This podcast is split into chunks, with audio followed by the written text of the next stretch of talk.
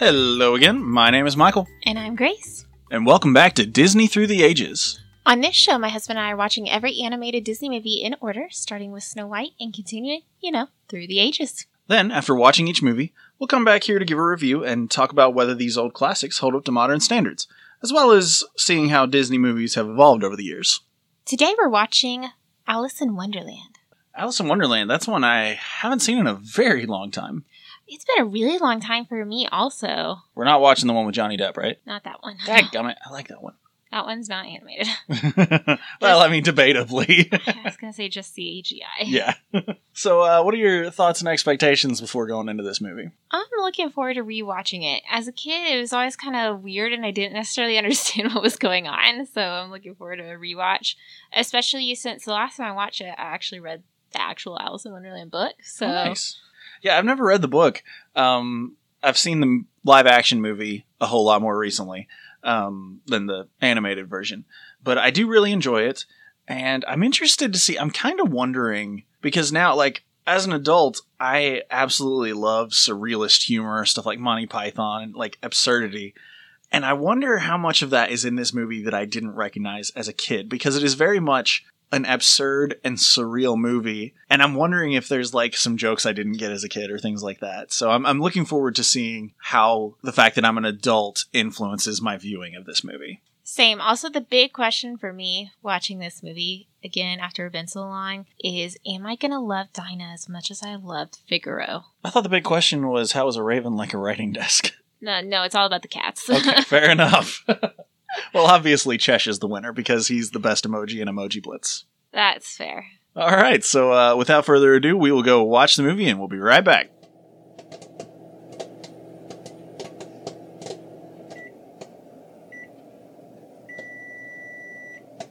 Well, that was different than I remembered. Same. Uh, to be honest, after watching that, I'm like, I don't know if I've ever actually seen the animated version. Um, I definitely have read some of the stories and have seen the live action version with Johnny Depp and Helena Bonham Carter and all that.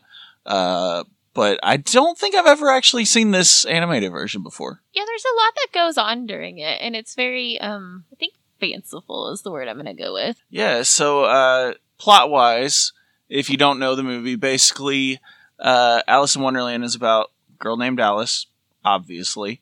And uh, so she is. Alice is a fanciful girl who probably had ADD before it was known to be a thing. And uh, her, I guess it's her mother, is kind of getting on to her about not paying attention to her lessons. And she's like, well, if this was my world, then everything would be crazy and, and there wouldn't be any books without pictures and uh, everything would be nonsense because what it would be, it wouldn't be. And what it was, it, it was. And uh, like she was kind of going off like that. And so next thing you know, she sees the white rabbit who's late, I'm late, I'm late for a very important date running past. And so she follows him down the rabbit hole, as the saying goes, and uh, ends up in this crazy land of Wonderland. So that's basically the plot of the movie. She's in this nonsensical place and has to try to find her way back home. Yeah, I think that pretty much sums it up. And then eventually she wakes up. Yeah, because at the end of the movie, she looks through the keyhole in the door and is like, wait a minute, that's me. I'm asleep. Wake up, Alice! so um, it had all been in her head the whole time. So, as far as originality and plot, um, how did you feel about it? So, like most other early Disney movies, it's kind of hard to give a rating on it originality because it's based on a story. Like, it's not an original Disney tale. Um, so, I mean, originality of the original story, like Lewis Carroll's Alice in Wonderland, um, it's very original. It's very whimsical and fanciful. And it's definitely a world where things don't have to make sense. And in fact, most things don't make sense. Yeah, agreed. So it is, even though it's based on a book, like I feel like it's a pretty original. Like I don't think there's been any movies like this up to this point because you can't really do this kind of thing not animated. Yeah, that's fair. Especially at the time. You know, nowadays, CGI has gotten to the point where we have crazy stuff like Inception or Doctor Strange and like, you know, weird, crazy stuff happening on screen uh, in a live action movie. But back in the day, especially, uh, you're right, it had to be animated to get that kind of trippy feel of it. But yeah, overall, I enjoyed what plot there was. Like you said, essentially the plot is she has to get home. And so there's lots of weird stuff happening to her, but none of that is really driving the plot. There is no plot to be driven. It's just kind of Alice's adventures in Wonderland. Yeah, exactly. I think that's why I had such a hard problem understanding it as a kid because there wasn't really a plot to it. Yeah, so I guess we can uh, run through some highlights of you know the different things that happen to her. So, like I said, first thing she's following the ra- white rabbit. I thought it was kind of hilarious that early on she tells her cat, "Curiosity often leads to trouble," which is like you know curiosity killed the cat, and yet she's curious and just the, you know I don't know the whole situation was kind of ironic to me. Um, and then so she falls down and down down the rabbit hole, and that whole scene and the house, especially once she gets to the bottom of the rabbit hole, was super trippy and really impressive animation wise. Agreed. Uh, one thing that stands out to me is the the flowers. They're just so they're so rude. Like, okay, a lot of these characters are really so rude, actually. Yeah, so Alice ends up in a garden and she's eaten or drank something. I can't remember. The moral of the story really is don't eat or drink things that you find randomly around that say eat me, drink me, because you will probably hallucinate or shrink or grow or maybe die.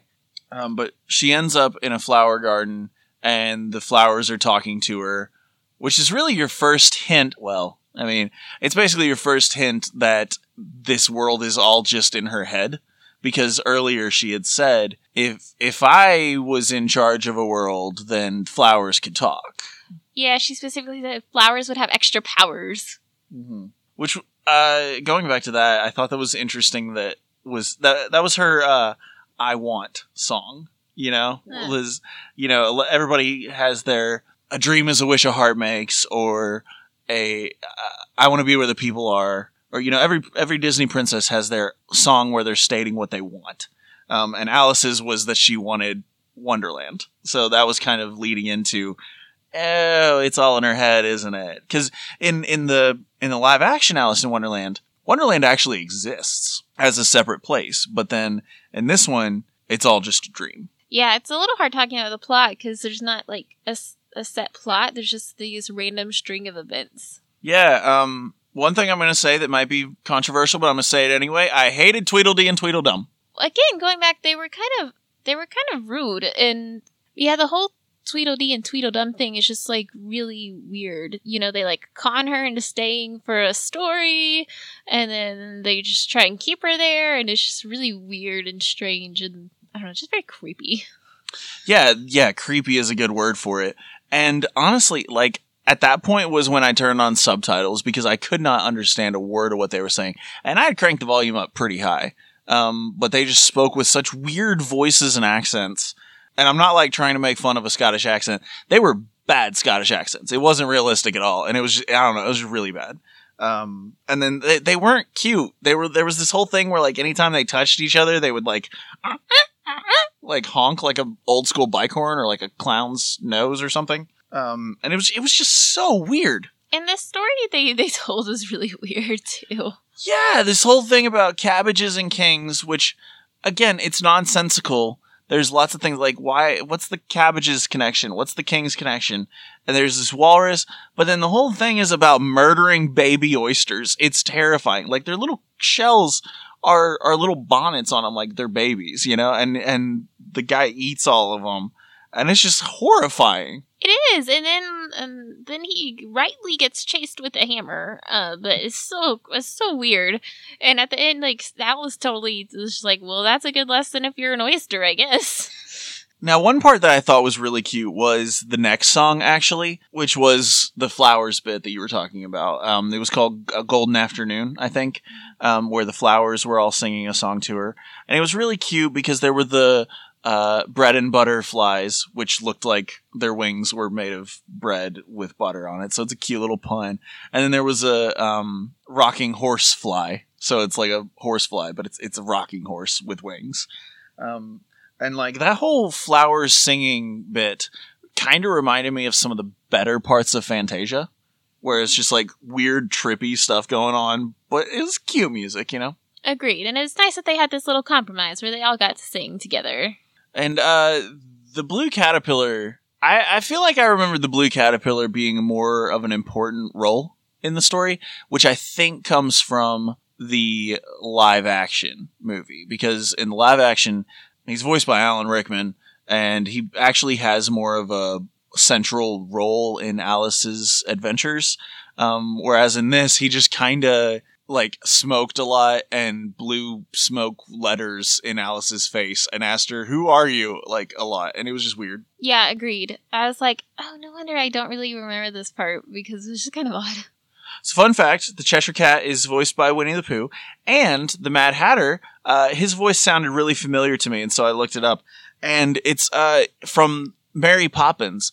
Uncle Albert, who's like the crazy guy that they go and visit, and they're like laughing so much that they float up to the ceiling. It's like this weird scene in Mary Poppins. Um, but that's that's who voiced uh, the Mad Hatter as well. And so it's if you if you're thinking that the voices sound familiar, that's who they are. Yeah, I enjoyed the next part with the Mad Hatter and the hare and the mouse. Uh, that was probably my favorite part. Yeah, the unbirthday song was so great. Uh, I jokingly told Grace I'm gonna start singing unbirthday to her every time I bring her a cup of tea now. I think he's gonna quit bringing me tea. At least until I've memorized all the lyrics. Also, uh, one thing I noticed was a lot of people quote the Cheshire Cat as saying, We're all mad here. But that's not what he says. What he actually says is, Most everyone's mad here. You may have noticed that I'm not all there myself. And then he, like, disappears, proving that he's not all there. Um, but I, I just thought it was interesting that it's one of those lines that's so often misquoted that it's even, like, on official Disney merchandise. Uh, like, I have a pin from Disney World that says, We're all mad here. Yeah, and then I didn't realize how much of a jerk Chesh was. Like, especially like at the end, I was like, "What, Chesh? What? Why are you being so mean? Like, you're you want to get Alice killed? Like, Yeah, he was doing everything he possibly could to antagonize the Red Queen and like make her mad at Alice. And he's he even at one point was like, "You want to see if we can make her even madder?" And Alice is like, "No," and he's like, "Okay, I'm gonna because it's fun." yeah. So that was like, oh, I like Chesh, but like that's so rude. So, uh, moving on to since we mentioned the Red Queen, uh, that was just a wild ride. Uh, ever since the Red Queen was introduced, um, so it starts out with a big song about painting the roses red, which was kind of funny because you know they're painting the roses red, and even though they'll be dead, we have to paint them rose- the roses red because the Queen likes them red, and then she'll take our heads if we don't paint them red, and it's like this whole weird thing um, because she's the red queen, so of course she wanted red roses. Why would you plant white roses to begin with? Yeah, that was just poor planning on their part to begin with. So And I must say, the animation of the cards all marching around was absolutely stunning. I loved every bit of that. It was just so magical and surreal watching these sentient playing cards marching around in unison. Like it, it looked really good. yeah, and then they have a the tr- a trial. Like, just, just Yeah. the next weird part of this wild ride. Yeah, so in between there, uh, they play croquet and they use a hedgehog as the ball. And the hedgehog does a little spin roll, and I'm like, it's that's where they got the idea for Sonic the Hedgehog. It's probably not actually where they got the idea, but like this came before Sonic the Hedgehog by like 30 years. And so they very well may have gotten the idea from this. Um, but I just thought it was really fun because it looked like the the down B spin roll that Sonic does, you know? But then, like you said, they, uh, Alice gets put on trial, uh, because the king, fun fact, there's a king. I, I never knew that there was a king. Uh, it's really funny. At one point, the white rabbit introduces the queen and everyone cheers. And then, uh, the king kind of pokes him and is like, oh yes, and also the king. And one guy in the back goes, hooray. it was just so funny. Yeah, I thought that was hilarious. I totally forgot about the king too, because the queen gets all the attention, obviously. So So I would like to retract one thing that I said in the last episode, or at least I want to make a correction, uh, because in the last episode I said that the evil stepmother in Cinderella, her hair looks like the Queen of Hearts, and that is false, but not quite. So the stepmother in Cinderella has this big heart shape head of hair, and that's what the Red Queen's hair looks like when it's Helena Bonham Carter in the live action version. But in this version, in the animated movie, the Red Queen looks nothing like that. She's like just your, for lack of a non offensive way of saying this, she's just kind of your stereotypical, oh, back in the day it was okay to laugh at overweight people, so we're going to make her kind of big and bumbling. And that's kind of what the Red Queen looked like in this movie. Is that fair to say? I think so. And like I said, I don't mean that any kind of offensive to people who are larger. It's just that was kind of a trope of the time with cartoons. Yeah, it just kind of shows the datedness of it. Also, like the smoking caterpillar kind of shows the datedness of this. And then one final point on the plot. Uh, I just love when Alice wakes up. You know, she she's running away from the Red Queen, and she has to wake up to get out of this dream. And she wakes up and she starts talking about Wonderland just a little bit. You know, the nonsensicalness. And her mother kind of shuts her up and is just like, "Whatever, it's time for tea." And I just thought that was a cute little nod to the fact that there's been the tea parties happening and things like that all throughout the movie. Yeah, she finally gets her tea because she didn't actually get to have any at the tea party. That's true. I never noticed that. So, uh, how do you feel about the music in this movie? Like these are not songs you're gonna hear me singing all week. I mean, you'll probably hear me like cleaning dishes and going painting the roses red, but like that's probably it. Yeah, um, there was not a single song in here that is like a well-known classic Disney song. You know, like most older movies had at least one song that just about anybody who knows Disney knows that song. Yeah, the Golden Afternoon is just not catchy, and the intro song is just kind of like slow paced and a little weird. And I was like, eh. Yeah, I was not at all a fan of the intro music in this. It really reminded me. Honestly, I don't. I don't really like the music that they put with the credits at the beginning of any movie. They just it's always really boring music. Um, the only exception being Deadpool two. um, but like in a lot of these older cartoons and stuff, uh, like another one is Robin Hood. Not a fan of that intro song, um, which we'll get there in a few weeks, I'm sure. Uh, but this one in particular, it just felt really bland. And even the songs in this that were fun were also weird enough that they're not going to be classics, you know? Like Unbirthday was the one that I'm most likely to try to listen to and see if I can learn the lyrics because it was funny. But the others were just kind of meh. I was gonna correct you because Deadpool like isn't a Disney movie, but then I was like, well, I guess it is now, so I guess I can't like correct you. So yeah. Yeah, well, I didn't say Disney movies. I just said movies with credits at the beginning. fair enough. Tend fair to have enough. boring music. Yeah. Um, Uh, but yeah, these songs just, I, I don't, these songs just weren't very special. They're just kind of there, you know. Like they were enjoyable, like in the movie, but like they're just not ones you're gonna go around singing. Yeah, and it's not like Alice in Wonderland was a musical, like how some of the later movies like Little Mermaid and stuff are. And so it didn't have as many songs to choose from anyway. There were like five or six songs in this. And the I, I will say the background music fit very well. That's one thing that I think Disney always does really well, where like someone's tiptoeing around and you hear those little sharp beats as they step to kind of emphasize the goofiness of them tiptoeing around or those kinds of scenes like I feel like Disney movies tend to do a good job with background music like that. Yeah, I would definitely agree about that. So what about uh acting and animation? So first off, the like really big thing I noticed was Alice's eyelashes. Yeah. Like you could distinctly tell like she had eyelashes and they were like they were animated there and like they looked really good. Yeah, um I didn't actually specifically notice that, but now that you mention it that yeah, that is good. Um I feel like this movie looked really good. Um especially the trippier kind of scenes. Like I feel like they put a lot of effort into making it look surreal. And so like especially when she's falling down the rabbit hole and then in the house before she's able to escape, there's a lot of weird perspective stuff happening and just like a general dreamy quality to it, uh, which is kind of a hint that it's happening in a dream, you know.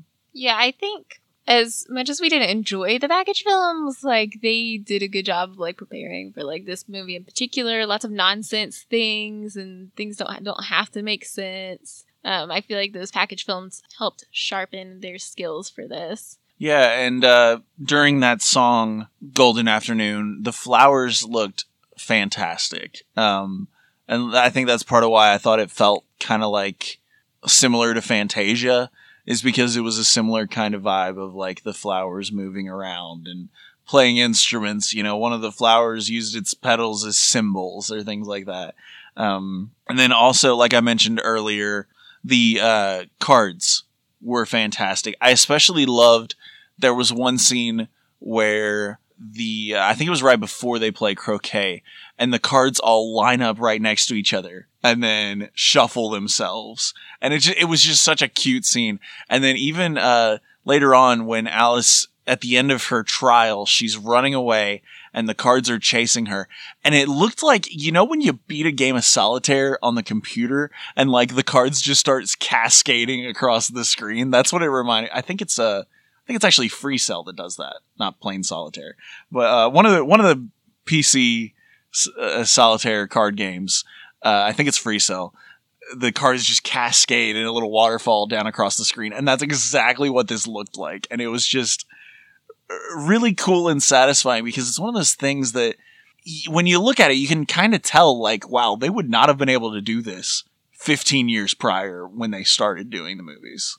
I would say my favorite piece of animation in this film was when uh let's see who was it? It was the uh March Hare was like, Oh, just half a cup for me and slices the cup in half and drinks from it. That's gotta be my favorite. I'm just throwing that out there. Kinda reminds me of this whole trend right now with uh people cutting things and it being cake. You know, you see the memes around. Um yeah, so uh any other thoughts before we go into rating it? No, uh nope.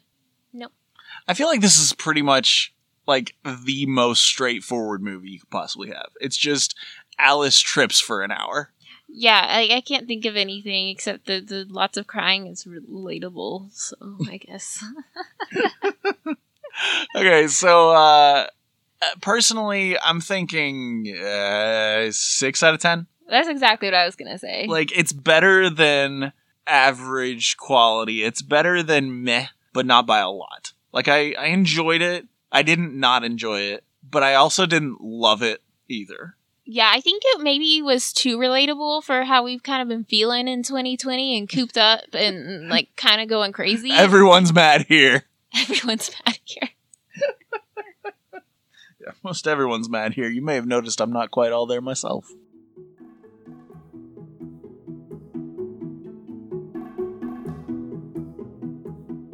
No emails or comments on our Instagram or anything related to the question this week. Again, you guys need to start answering our questions so we have something to talk about. Yeah, I really wanted to know people's answer to this question too. So last week we asked which movie version of Cinderella is your favorite? I feel like we need to qualify other than the animated version because it's the best. Mm-hmm. You're not gonna dissuade me. And so, uh, from that. So as far as other versions. The live action remake in 2015 was super magical, but I also have a lot of nostalgia for the I think it was 1997 like Whitney Houston version. Mm. I went to when I went to summer camp, we watched it like once a week and I loved it every minute. I'm like, "Yes, this is the best." Yeah, so uh personally, I think my favorite probably is the uh, Disney live action remake. Uh, it's easily the best of the live action remakes that Disney has done. And so uh, I, I definitely absolutely love that one. Although the live action Alice in Wonderland was really good too. But I feel like it was more of a retelling as opposed to a remake because the live action Alice in Wonderland was very different from the movie that we just watched. Um, but yeah, uh, the the live action Cinderella was fantastic, like you said. Partly just because I love Helena Bonham Carter. She is a treasure and makes any movie 10 times better that she's in. I also really like it because it very much kept the spirit of the Cinderella story while telling it in a new and exciting way. And I'm definitely biased. Like, I have the saying, have courage and be kind on my desk at work to just give me a reminder to do that thing. To do that thing, yeah. and it's a good reminder on the difficult days. Yeah. Um, so other than that one, I if you couldn't tell from last week, I have a lot of nostalgia for Ever After because my sister really enjoyed watching that movie a lot when I was younger. Um, and so honestly, as a kid, I didn't even put the two and two together that this is a Cinderella movie because they never actually call her Cinderella in Ever After. I can't remember what her name was. It may have just been Ella or something like that. It's been so long since I've seen it, but uh, I just loved like Leonardo da Vinci's character in that being like an inventor, and that was he kind of replaced the fairy godmother. He like helped her out with her life and stuff. So it was like a really interesting, grounded, not fanciful retelling of the Cinderella fairy tale. So uh, yeah, that's my other favorite there. Yeah, I also just want to. I mentioned it in the episode, but the, a Cinderella story like is a very fun retelling with uh, Hilary Duff and all of that. I honestly don't think I've ever seen that movie. Um, I'm sure that's gonna have to go on our must-watch list now. I mean, we do have it on DVD. Oh, we do. Yes, uh, that was we went to we went to a uh, local used bookstore and had the challenge of who could find the best movie in the bargain bin, and that was the that was the day you won because you found that one in the bargain bin. Yeah, exactly. So it's just really good. I didn't realize you hadn't seen it. Otherwise, we would have watched it already. So could change his answer. We'll keep you updated on that. you never know. I do love Hilary Duff, so. I mean, she is the best, right? So uh, this week, our question for you, if anybody is listening far enough into the show to hear our questions, and also you can answer uh, old questions if you feel like it. By the way, um, and we do list our question of the week in the description of the YouTube video and in the description on our Instagram post. Uh, but anyway, our question for you this week, since Alice in Wonderland is a children's story by Lewis Carroll, we were wondering what is your favorite children's book? You can let us know on Twitter or Instagram at Disney Ages, or you can email your answer to DisneyAgesPodcast at gmail.com. Songs in this podcast are by Kevin MacLeod and are used under Creative Commons license. So check out the show notes for links to his music and to all our social media and email and all of that stuff. Uh, and if you like the show, please consider giving us a review on iTunes. Uh, honestly, we're not like monetized or anything, so it doesn't like help us out a whole lot or anything. It's just kind of fun to know that people like our show. That's all we have for you this week, so come back next week to hear us review Peter Pan. Until next time. See ya!